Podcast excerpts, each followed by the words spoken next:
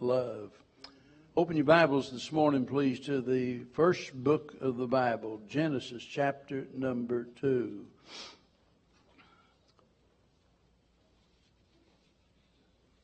Genesis chapter number 2. I want to speak to you this morning on the subject of domestic divine design. This being Mother's Day, I can assure you that someone, somewhere, will be preaching this morning on the subject help for the home. Another preacher might be preaching a message entitled Model Mothers. I don't mean the kind that are in the modeling business, by the way. I hope they don't. And uh, there's no doubt about it, the home, the family as an institution needs help. The problem is how do you help people who are so confused as we are here in America today? People confused about gender, sex, marriage, morals. Just this last week, I happened to click on the dictionary to check the spelling of a word, as I often am forced to do. But I just happened to notice right up the top of the page there on the dictionary, it said trending now. I never really noticed that before. It has to do with words people are looking up. The first word on the list was pansexual. And I thought, my Lord, help us.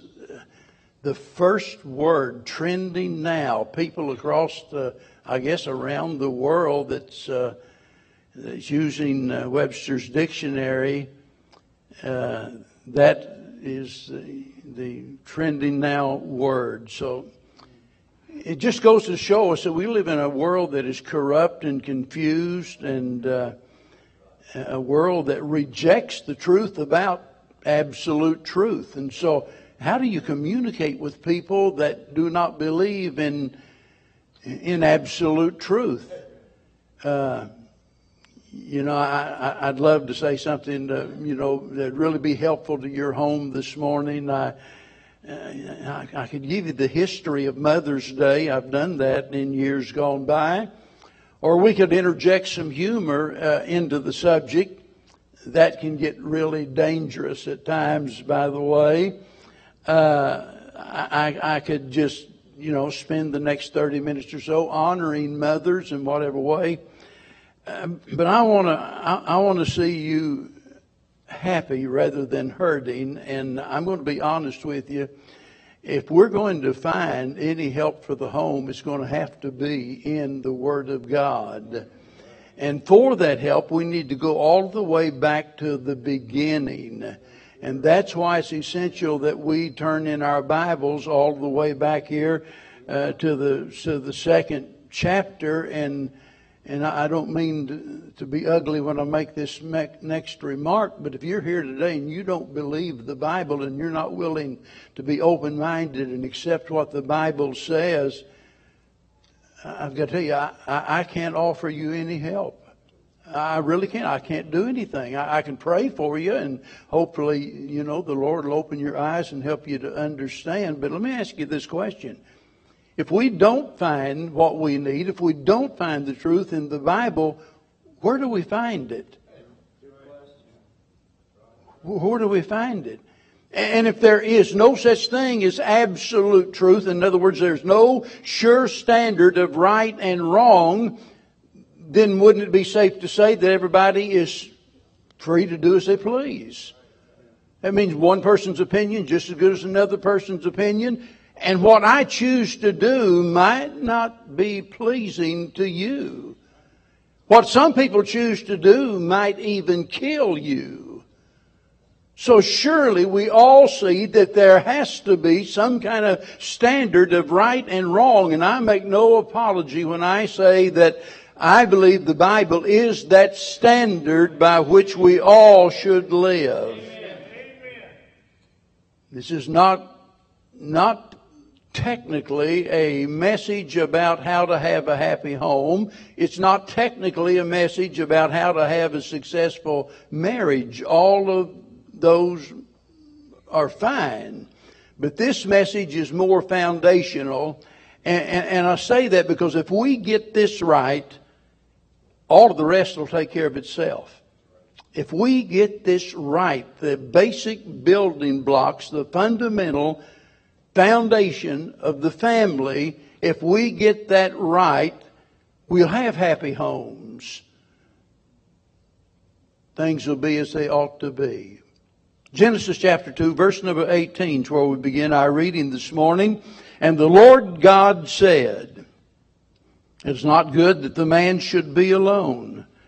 I will make him an helpmeet for him. And out of the ground the Lord God formed every beast of the field and every fowl of the air and brought them unto Adam to see what he would call them. And whatsoever Adam called every living creature, that was the name thereof. And Adam gave name to all of the cattle and to the fowl of the air and to every beast of the field. But for Adam, there was, was not found a helpmeet for him. And the Lord God caused a deep sleep to fall upon Adam, and he slept, and he took one of his ribs and closed up the flesh instead thereof. And the rib which the Lord God had taken from man made he a woman and brought her unto the man.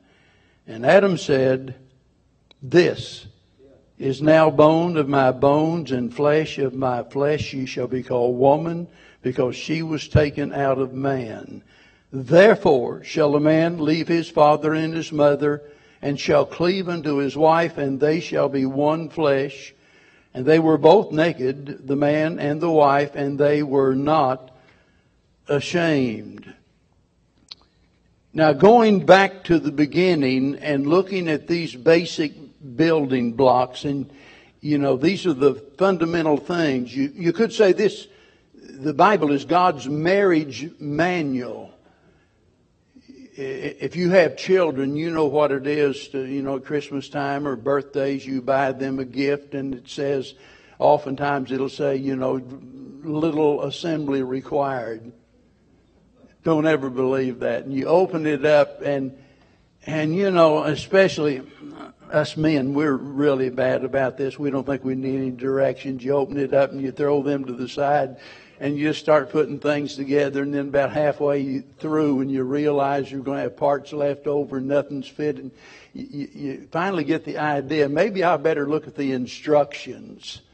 Well, that's what we need to do in regards to the matter of the family. We need to look at the instructions, and these are the very basic things in regards to marriage and the family. First of all, I want you to notice the first thing that we need to, to call our attention to is the idea for marriage and family. Now, look, this wasn't something that man thought of. Uh, it was entirely God's idea. It'd really be better if we call this a plan instead of an idea. Because, you know, with God, uh, whenever he has an idea or a thought why, that he puts it into action. It's a it's a plan, but but that being the case, if this is God's idea, then we don't have any right to ignore it. We don't have any right to change anything about it if it's God's idea. See, marriage is the first and the oldest institution that was created by God. It is the very foundation of the family. It's the cornerstone of all society. So I mention this because we need to understand that marriage is what God says it is, not what man says it is. And if we get this wrong, nothing else in society is going to go right. And it's out of the depths of God's great wisdom that God designed and then God defined the family and what a marriage is. We'll see that in the last two verses here of this chapter in just a minute. God gives us the definition. He lays it out. This is His idea. It wasn't that, you know, that uh, that Adam was wondering what to do, and he came up with this idea and said, Lord, I know exactly what you need to do. May I offer you some suggestions? Adam didn't have a clue what was going on, uh, you know, and, uh, and so it's all was with God. But God not only had the idea, the initiative for marriage began with God. In other words, God didn't just give Adam an idea and then say, look, I got, a, I got a, an idea, some suggestions, now I'm going to leave the rest up to you. In other words, we see God's involvement in marriage. And I want you to notice each step of this there. Notice in verse number 18, the very first part of it, what God did. And maybe you've never noticed the connection before, but it says, the Lord God said, it's not good that man should be alone. It's not good that man should be alone. Adam didn't figure that out on his own. He, you know, he might have thought everything was fine. I mean, there's old Adam right there, you know, in the middle of the Garden of Eden. Everything, uh, the luscious fruit, everything is just wonderful. And boy, it's a beautiful day. There's no rain in sight or anything like that whatsoever. Just, I mean, a great day. And if the Lord said, Adam, uh, How's your day going so far? He might have said, Boy, I'll tell you, it's just perfect. Everything is just fine with me. But God knew better. You see, God saw the need before Adam knew he had a need. God realized that. And so he counseled, he counseled Adam here about his loneliness. He's telling Adam it's not good for man to be alone. And then notice the last part of that same verse. He committed to providing a helper for Adam. He didn't just say, you know, Adam, it's really not good for man to be alone. Uh, boy, so, you know, I hate it that I just quit with my work of creation, I, but I'm through and you got to live with what you got. Notice the next thing he did, having given that counsel, notice he makes this commitment. He said, I will make an helpmeet for him. You know, and I can't help but wonder what Adam is wondering at this point. Yeah. what, what, what does he mean? What's this going to be like? But notice in the next two verses, God created a longing in Adam. I don't need to read the verses, I just did, but God, notice, gave Adam the responsibility of naming all of the animals on earth. And that's more important than you might think because God is actually teaching Adam in this process. Notice that Adam is being invested with authority for one thing. Authority over all of the beasts of the field. Authority over all of creation. But he's learning to be a leader but there's more to, to it than that. God knew that in this experience that it would create in Adam a longing, that is a desire for a companion. And that's exactly what happened. Adam got through naming all of the animals and, you know, he looked around and he thought, wait a minute. There's two, uh, two elephants, two two lions, two tigers. There's two of everything except me. And here I am just all by myself.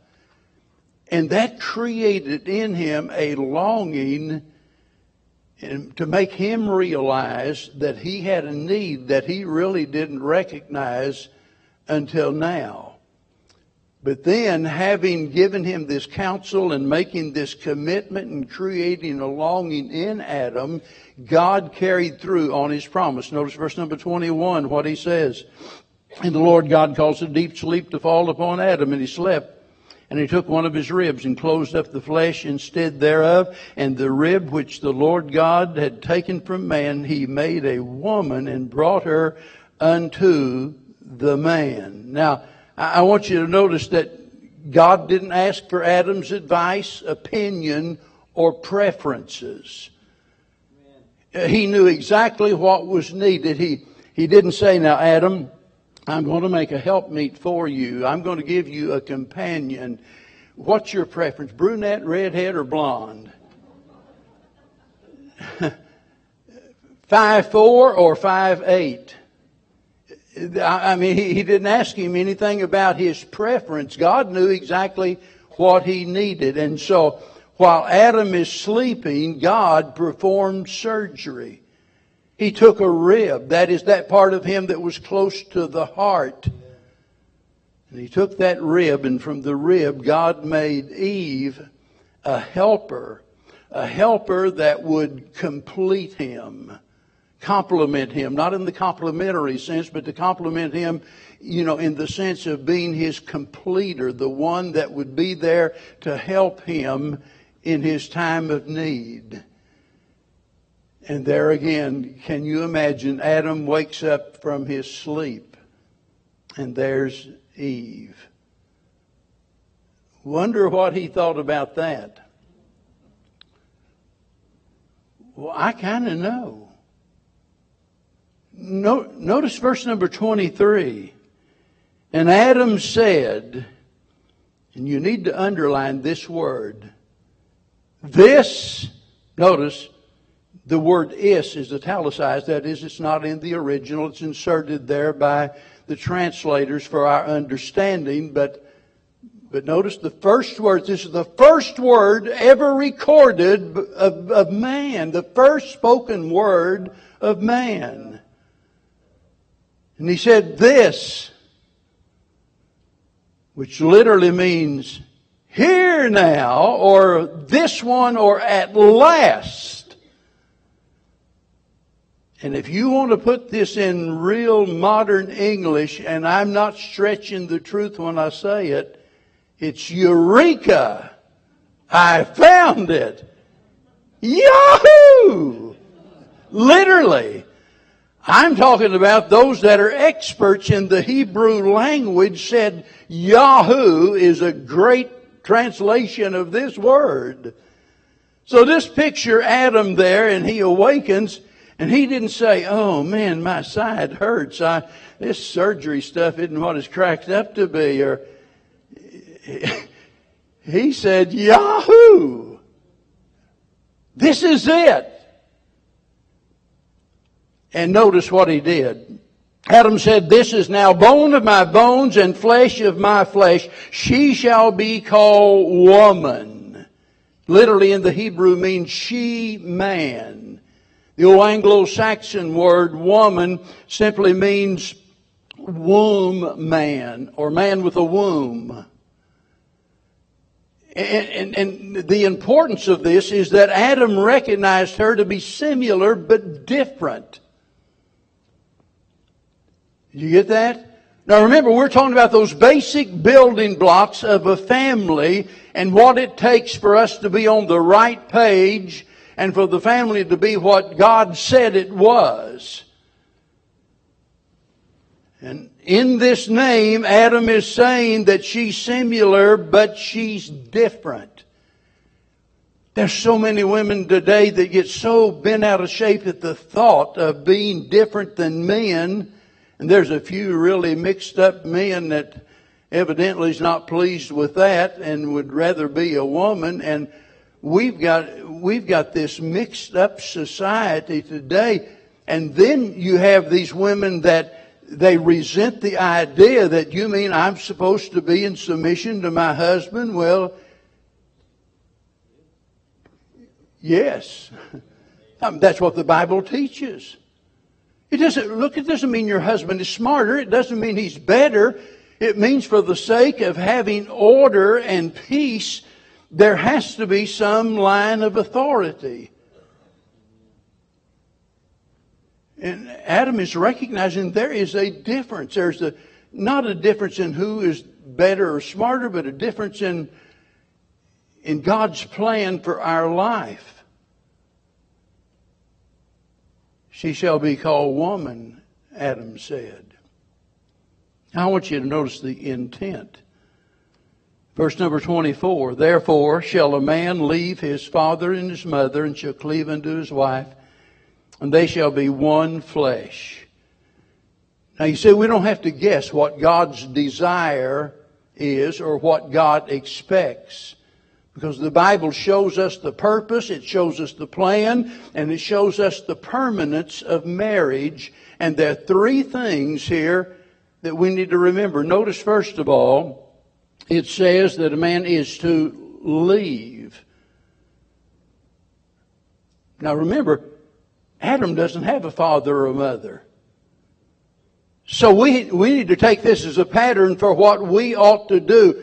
And the point of it is that marriage changes our primary relationship. So now our main interest shifts from a person's parents to his or her spouse. We leave. There is a new family unit that begins at the moment of marriage. Before I was married, the most important woman in this world was my, my mother. Since I've been married, the most important woman in this world is my wife. I love all of my eight children. Love all of them. They don't love any of them as much as I do their mother. And they know that. I've made that clear the best I can because she's the most important person in this world to me.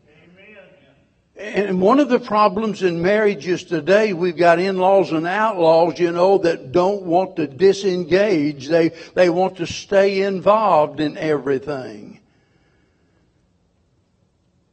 We've got too many, too many husbands and wives that's constantly running back home to get advice or help. You know, it's a wonderful thing to have a mother, you know, that you can lean upon until the day that you die. There's nobody that'll ever take her place. But I'm telling you, when the Bible talks about you leaving, it's talking about you in this new relationship having as your primary responsibility that to your husband or to your wife leave. But notice secondly it says, and cleave. That literally means to be glued to. Amen. To be glued to. To glue oneself to something. And this is a pattern when it comes to marriage. It, it doesn't just change our primary relationship, but you, you could say when you get married, you're stuck with what you got. you better be careful, Ron. She's sitting there close to you, within reach of you. What's a, the point is, it's to be permanent.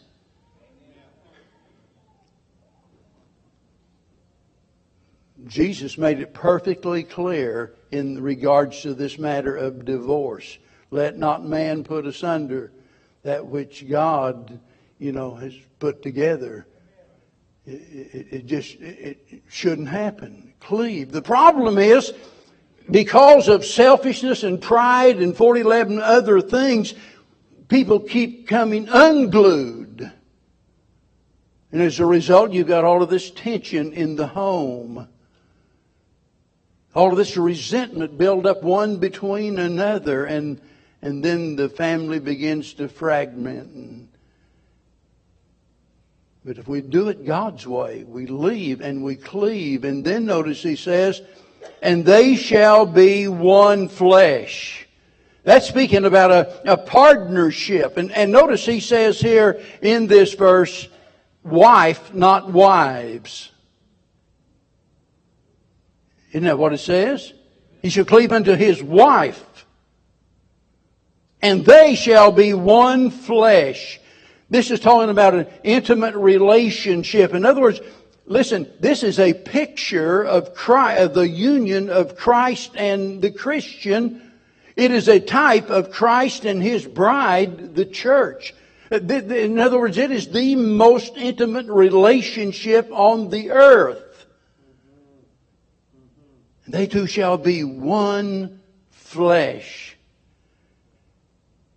Well, it really begins to sink in whenever you've been married as long as, you know, Bev and I have, and, and you begin to become one another. You, you begin to, you know, think alike. I mean, you can't even hide your thoughts anymore because, you know, they know you so well, they know what you're thinking, and I mean, you just become one flesh.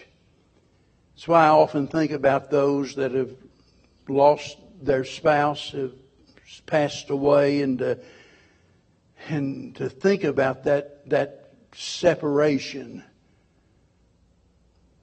But instead of staying focused on that, we need to think about how precious that union is between a husband and a wife. Amen. Now, if this wasn't Mother's Day and I had another 30 minutes or so, what I could do is add another point to this, and that has to do with the instructions related to marriage. And that's found throughout the Bible here. I'm not going to try to give you all of the instructions. I just want to remind you that all the instructions are given here in the Word of God.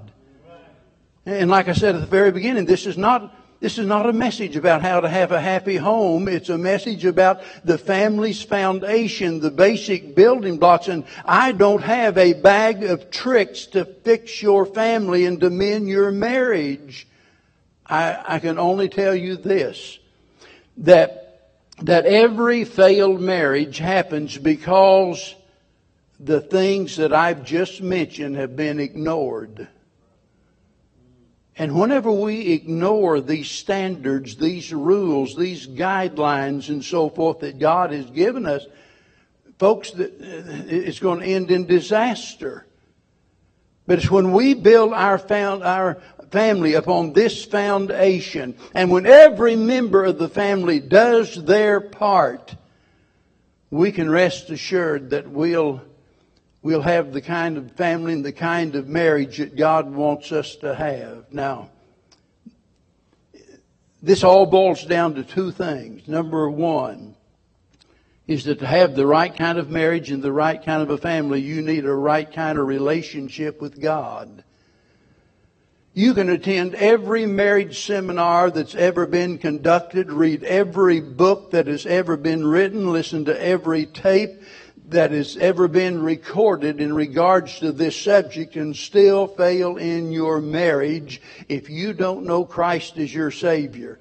If you don't know Christ as your Savior, you can never be the loving spouse that you need to be. You can never be the parent that you need to be. Oh, you can love your children the best that you can, which isn't really technically even genuine love in the strictest sense of the word because until we know Christ is our Savior, we don't have the capacity for that kind of love. Amen.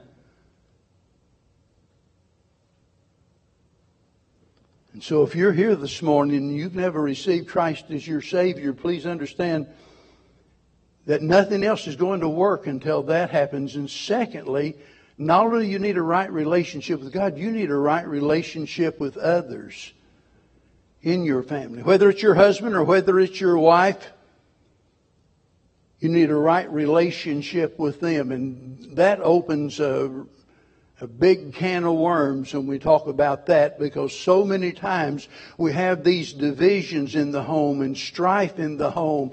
And, and, you know, sometimes we realize that, that, that our family is falling apart, that things are not as they ought to be. And, and so we get busy trying to do what? Trying to fix the problem. And usually in our mind, that problem is somebody else.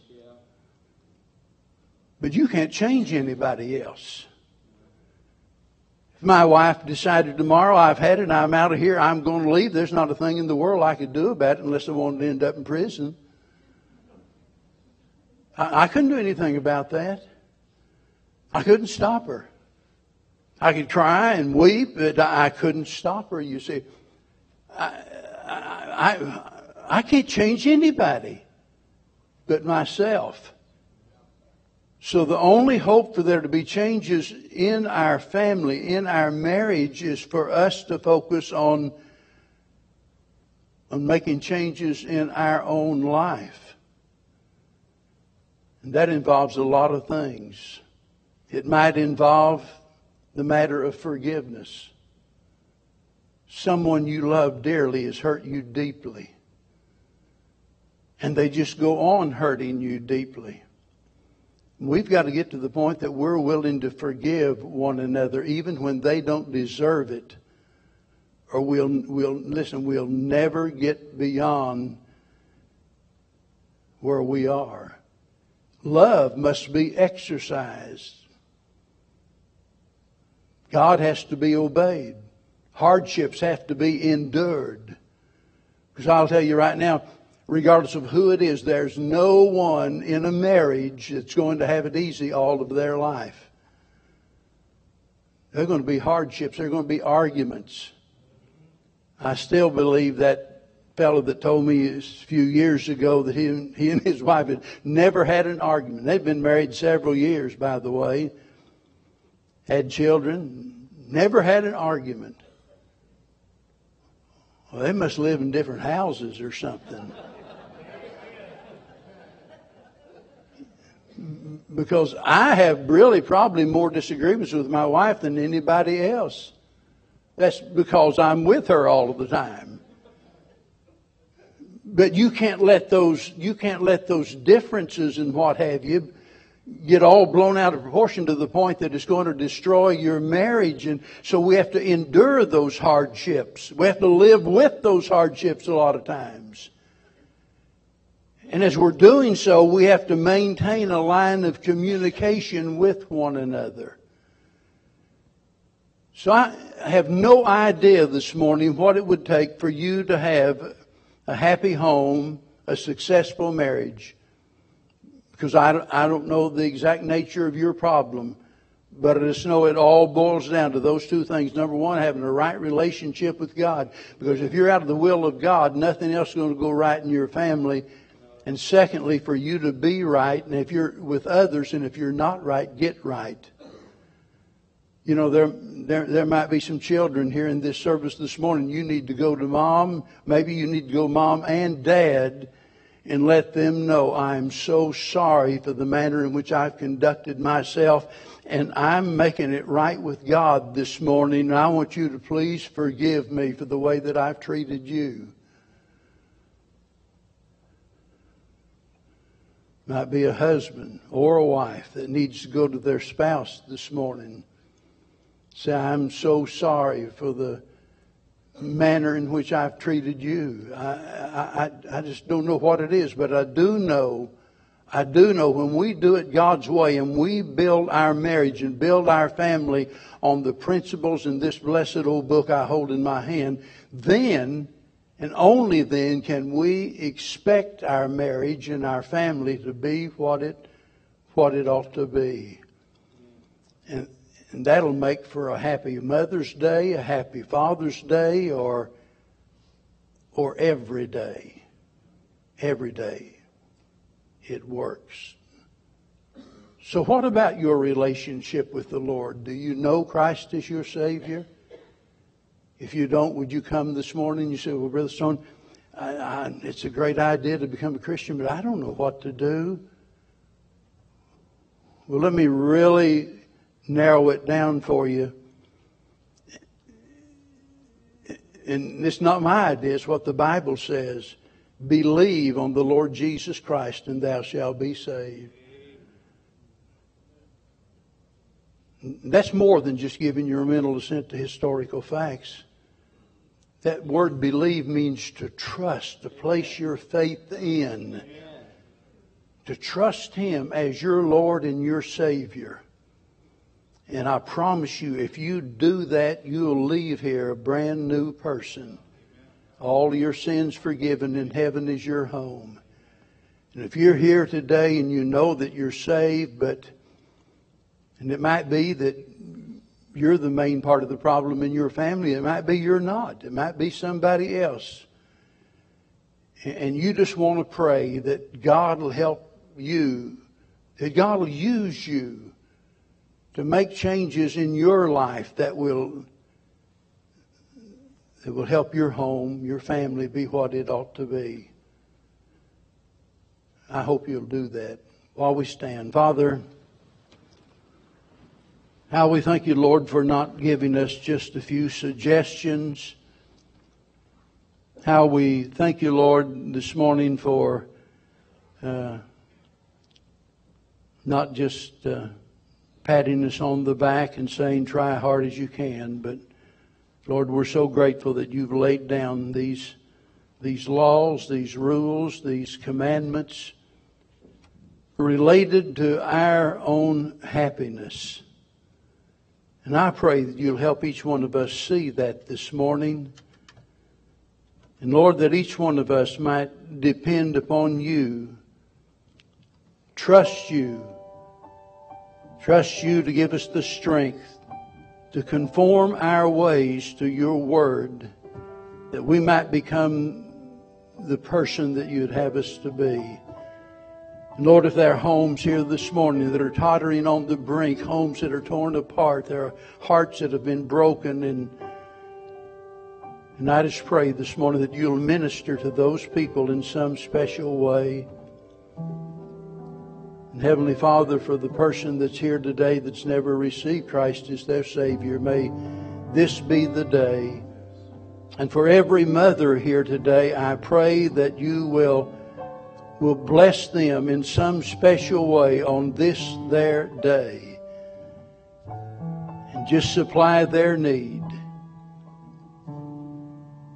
and help them to realize that their labor in the Lord is not in vain. Although it might seem to go unappreciated here, that in heaven they have their reward. Thank you for that promise, Lord. Now bless us because we beg it in Jesus' name. Amen. While we stand and as we sing together, would you come?